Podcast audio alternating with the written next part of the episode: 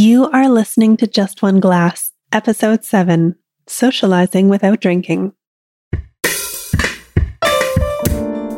Welcome to Just One Glass, a podcast for high-achieving type A millennial moms who want to explore their relationship with alcohol without judgment and without labels.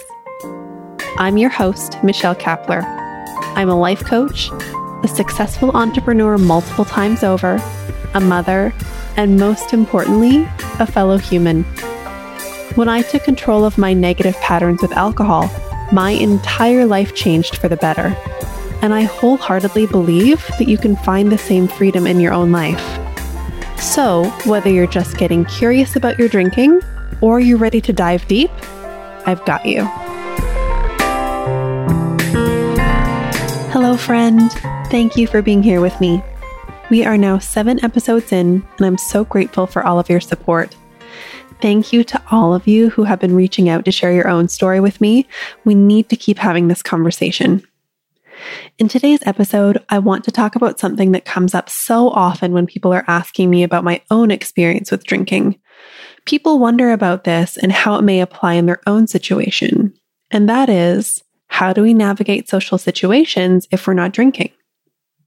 And that's usually code for, how will I have fun if I can't drink? Won't it be boring without alcohol? How do I get into the vibe of the occasion if I'm not a little buzzed? How am I going to tolerate the event without a cocktail? Or my relationships with my friends exist almost exclusively in the context of events where we are consuming alcohol. How do I hang out with them if I don't want to drink? And also, what if people judge me? That's a big one, and I did an entire episode on that last week called What Others Say About Your Drinking. I'll put that in the show notes so you can go back and listen to it easily. It's episode 6. So, I want to first start by saying, I hear you. I used to have all of these same thoughts. And this is actually one of the big reasons why I continued with my negative drinking patterns for so many years.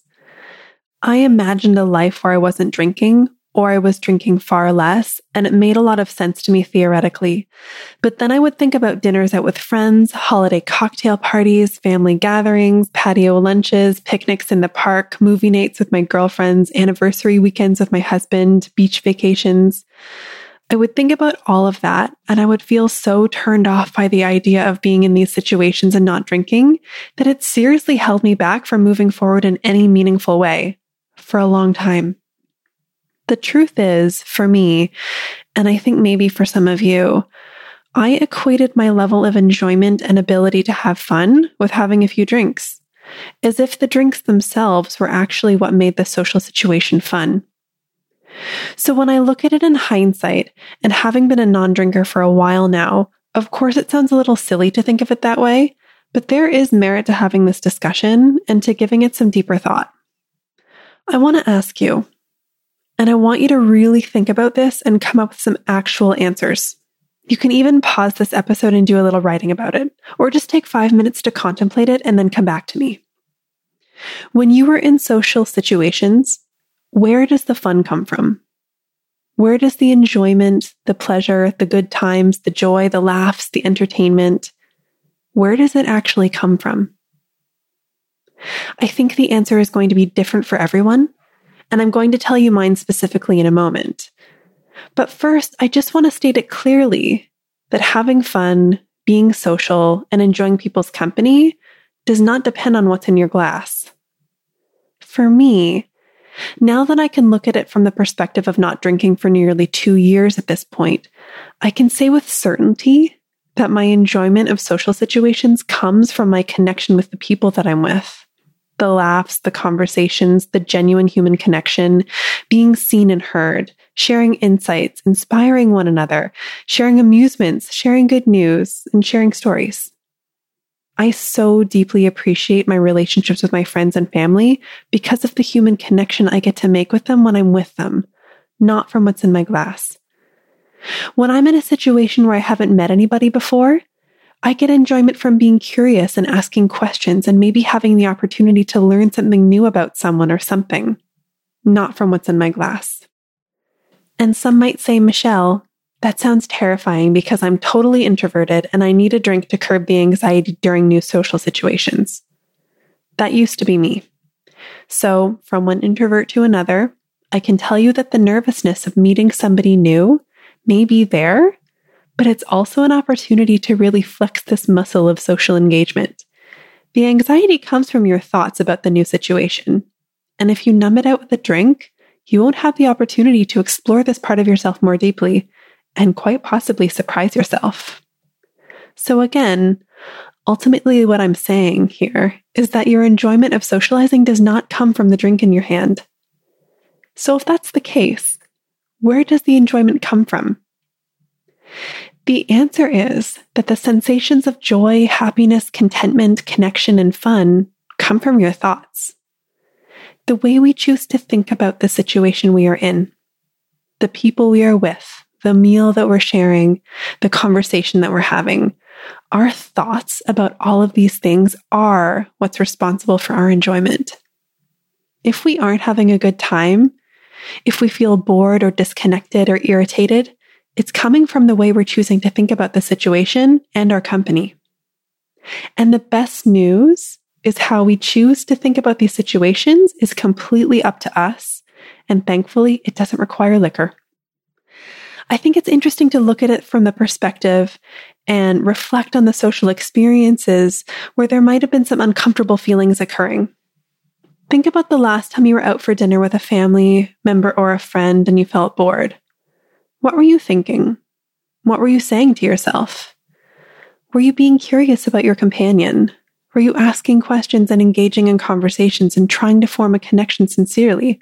Or were you kind of switched off?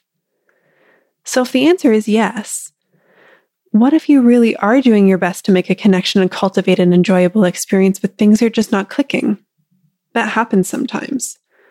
I used to have friends like this where it felt necessary to get a little buzzed in order to tolerate being around them. These were friends where our entire relationship revolved around drinking. You know, my drinking friends. And when I tried to hang out with them without the booze, I never really enjoyed myself, despite giving a sincere effort to connect. You may have some of these friends too. And to address that, I will ask you, do you really want to spend time with people that you need to drink alcohol with in order to tolerate being around them? Family is one thing, and sometimes we choose to put in the time to spend the afternoon with Great Aunt Agnes a few times a year, even though her attitude stinks. Although I would say that sometimes these people in our lives can be our greatest teachers if we approach it with curiosity and try to be in watcher mode when we spend time with them. But for friendships, social circles, people that you are not, quote, obligated to be with, why would you want to spend your precious and likely limited time and energy on relationships that require you to do something that you don't really want to do in order to fit in or enjoy yourself? Think about how you might talk to your kids about this. For me, I encourage my daughter to spend time with other kids who she naturally has a connection with, who she can be herself around. And I tell her that she doesn't have to play with anybody that she doesn't want to, even if there's an established history. It's very important to me to teach her not to be a people pleaser and to think carefully about what she wants from her relationships, what she desires, what she thinks is fun, and to go after that. My suspicion is that you might have the same approach to talking to your kids about friendship. And if so, can you give yourself the same grace and compassion and support?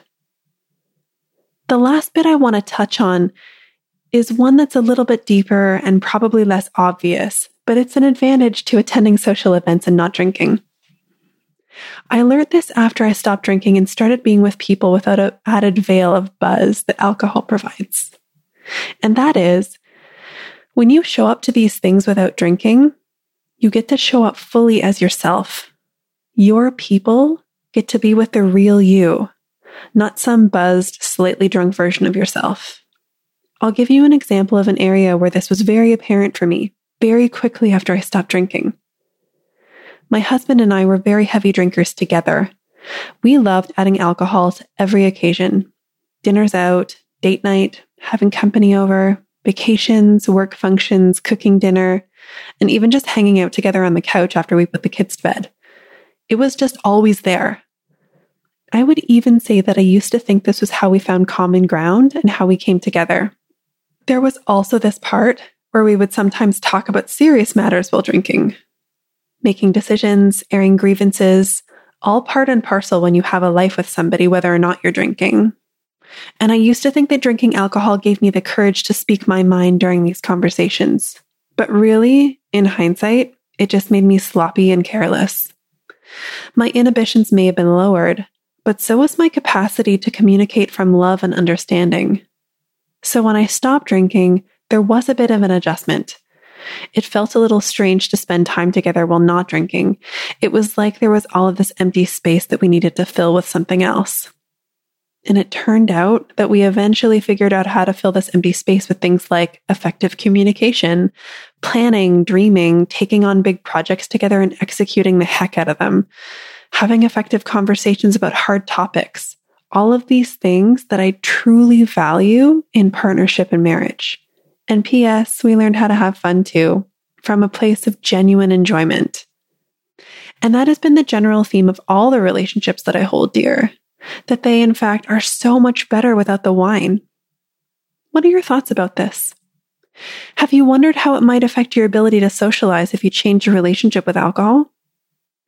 Is the question getting in your way of moving forward? If you're ready to take this work to a deeper level, let's talk. Go to my website and book your free 60-minute consultation to learn more about how we can work together one-on-one to create your ideal relationship with drinking. This might mean quitting completely, or it might mean drinking less and feeling completely in control. Either way, I'm here for all of it, without labels and without judgment. I'll be back next week with another episode. Until then, you've got this, my friend.